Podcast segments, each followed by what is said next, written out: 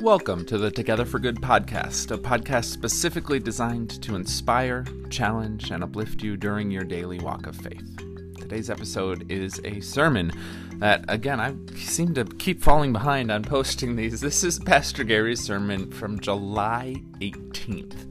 It's based on readings from Jeremiah chapter 23 and Mark chapter 6.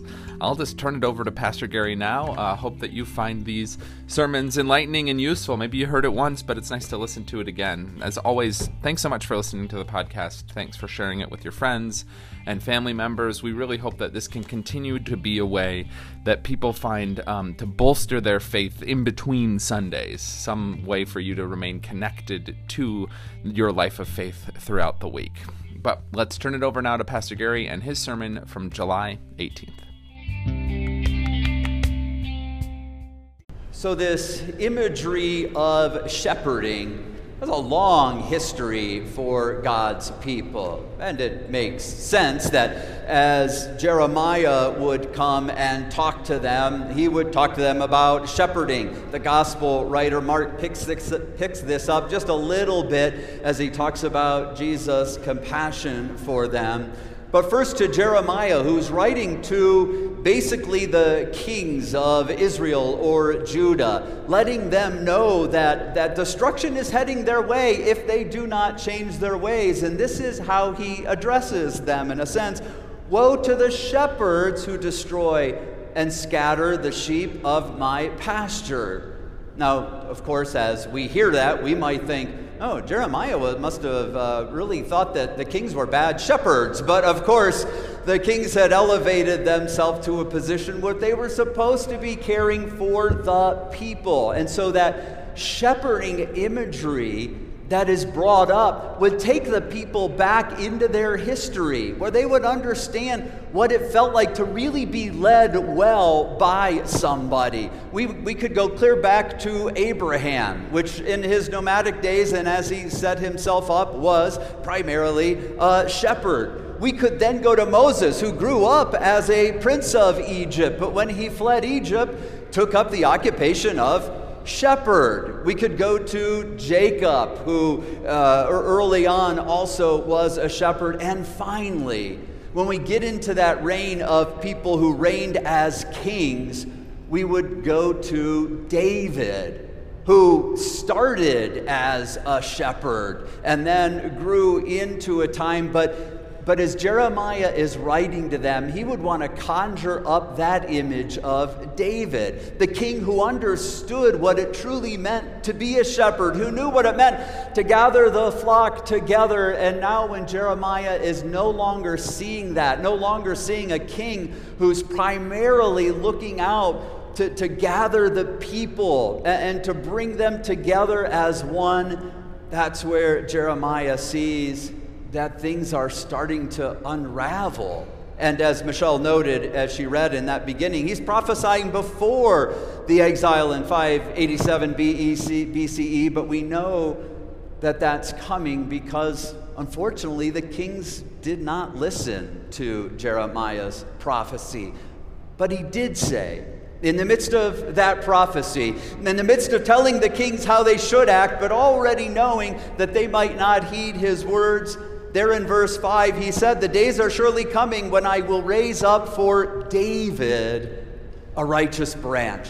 And when you're talking about raising up someone for David, it's not just David personally, but raising up some, for someone for the kingdom of David to once again experience what it feels like to have a true shepherd out there in the midst of the people. So, Jeremiah already setting the stage that when you see that one come, when you see one come who truly has the attributes of a shepherd, now you'll know the prophecy of God is starting to take starting to take hold that something is different about this leader than those who are in it for themselves rather than seeing themselves as a servant of the people and, and of all people.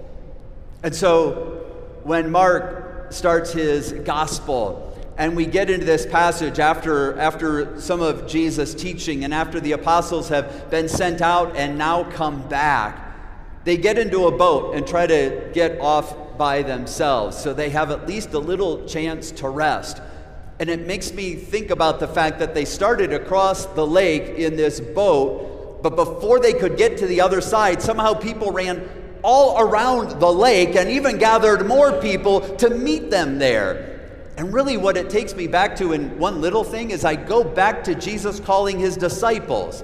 He had called some fishermen, but maybe they didn't used to go very far off of shore. And a tax collector and some others clearly Jesus should have chosen a couple of mariners to be able to be with him so that a boat could get across the lake before people could run around and meet them. But that didn't happen. And so, as the people run around and Jesus gets ashore, thinking that what he's tried to do is to, to really uh, narrow his flock just to those apostles, he wanted to spend some time with them, give them time to, to rest, even a chance just to eat in leisure but it wasn't to be. Because we hear this from the middle of verse 34 Jesus saw a great crowd and he had compassion for them because they were like sheep without a shepherd. And all of a sudden, people would hear that and they would take themselves back to the Old Testament. They would take themselves back to, to Abraham, to Jacob, to, uh, to Moses, to David. They would understand what all of that means. They would take themselves back to a, a kingdom that God wanted to see restored. And Mark would be giving this little indication that here is a person who is acting like a shepherd and, and realizing that all of the people around are his sheep and that that compassion gets extended to them. And so it's no accident that as pastors go through seminary, we often talk about pastor as shepherd. We know that many bishops even carry kind of the, the, the crook, the shepherd's crook, that, that is a symbol of the office that they use, just as a way of reminding us that we are here of servants of the people. And yet, one of those primary roles is as of shepherd.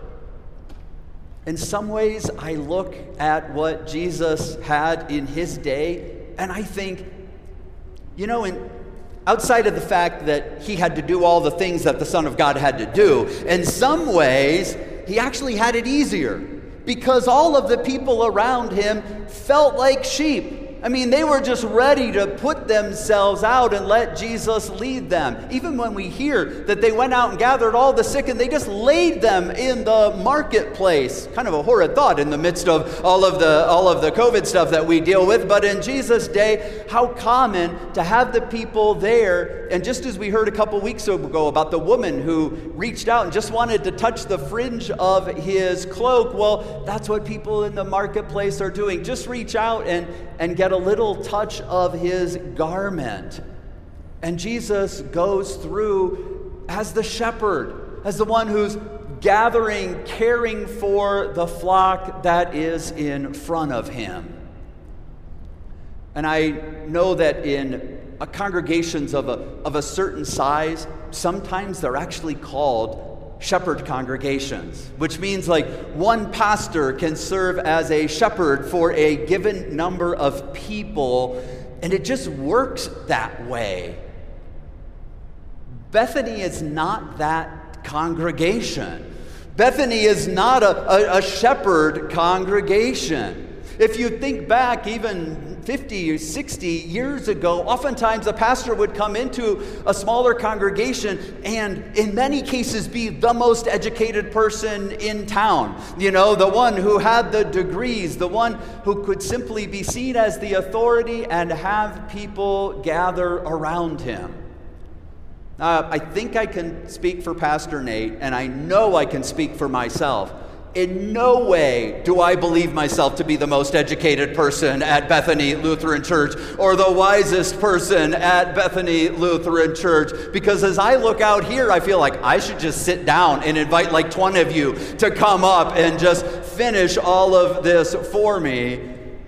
Because the the challenge that I face, even as pastor, in the midst of all of you, is to say, how can I be a shepherd when I look out and see so many shepherds, so many people who care for so many already? And the work and the ministry that you carry out almost pales in comparison to what I could possibly bring to this setting. And yet, this is the relationship that we have together and the relationship that you have with Pastor Nate as well.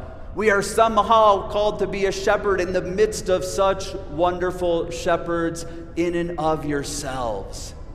And I will tell you that when I was looking to come to Bethany Lutheran Church, when I was in those conversations with the call committee, and I mentioned to some people that the church was situated in Cherry Hills Village, and some people looked up Cherry Hills Village, and people who knew me said, Gary, this doesn't sound like you.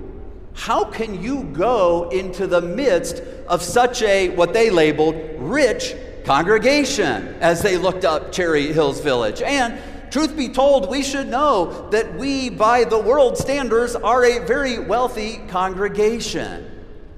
And what I realized in the midst of that was I would no longer come into a place as being the shepherd that everybody looked to, but instead, I would be gathering a host of shepherds together to be a part of a congregation. But just as Jesus tried to get his disciples away and people ran around to be with him, just as he went into a marketplace, the reality of all of that is that the gospel is the same the context in which we see it lived out might be very different.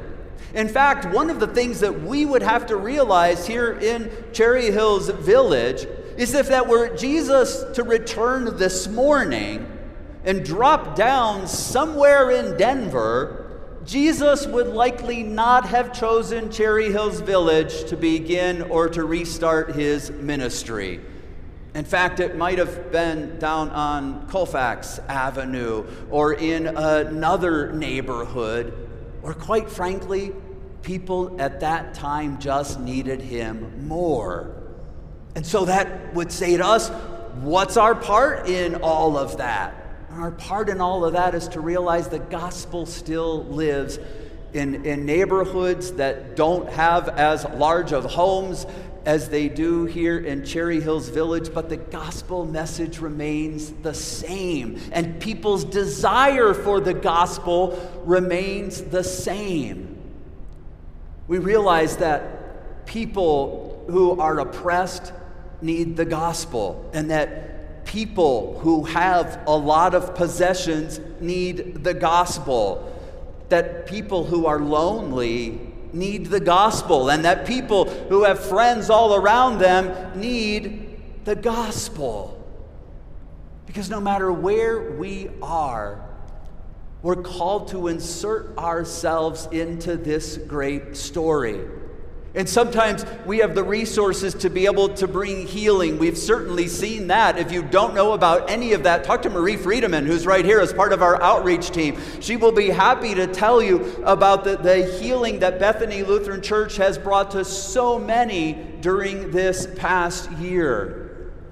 And we also realize that in the midst of our community, we haven't escaped heartache we haven't uh, uh, escaped the longings of our heart, and we haven't escaped the need to know that Jesus is there for us. And so, when people said, How is it that you're going to a place like Bethany Lutheran Church? I said, You know what? The gospel needs to be shared everywhere. And sometimes our sharing the gospel looks more like generosity, and sometimes our sharing the gospel looks more like vulnerability for ourselves because we realize our heartache is just as strong as another person's. Because the cross that looms large in the front of our sanctuary is the same cross uh, that the people of, of House of Hope carry down Colfax Avenue to draw people into that message. The message is that Jesus will continue to be our shepherd, that Jesus will continue to serve our deepest desires, and that the more we turn ourselves over to what it is that, that Jesus wants to see in our life, the more we understand our place in this great story. Jesus' place, in some ways, if we, if we boil it down, became quite simple. Jesus would be the shepherd who would lay down his life for the sheep. That the cross becomes a, a, part of salvation for all of us together. And no matter our, our physical context, that message does not change. And so, as pastor, one of the things I ask myself a lot is what does my flock need? You don't need me to be the most educated one. I realize that. You far surpassed me in that category, so many of you. You don't need to be the one who provides resources for so many of you because you have those resources already. Maybe all that you truly need is a reminder that the gospel of Jesus Christ lives in this place. That the words of salvation are true for us. And maybe at times we have a responsibility to that same gospel.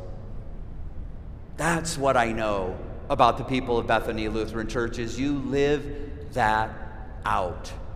You share it with each other. You encourage it among yourselves and you bring encouragement to a world in need because of who you are. You, you are shepherds. And I am blessed to be just one more in your midst as together we proclaim the gospel. Amen.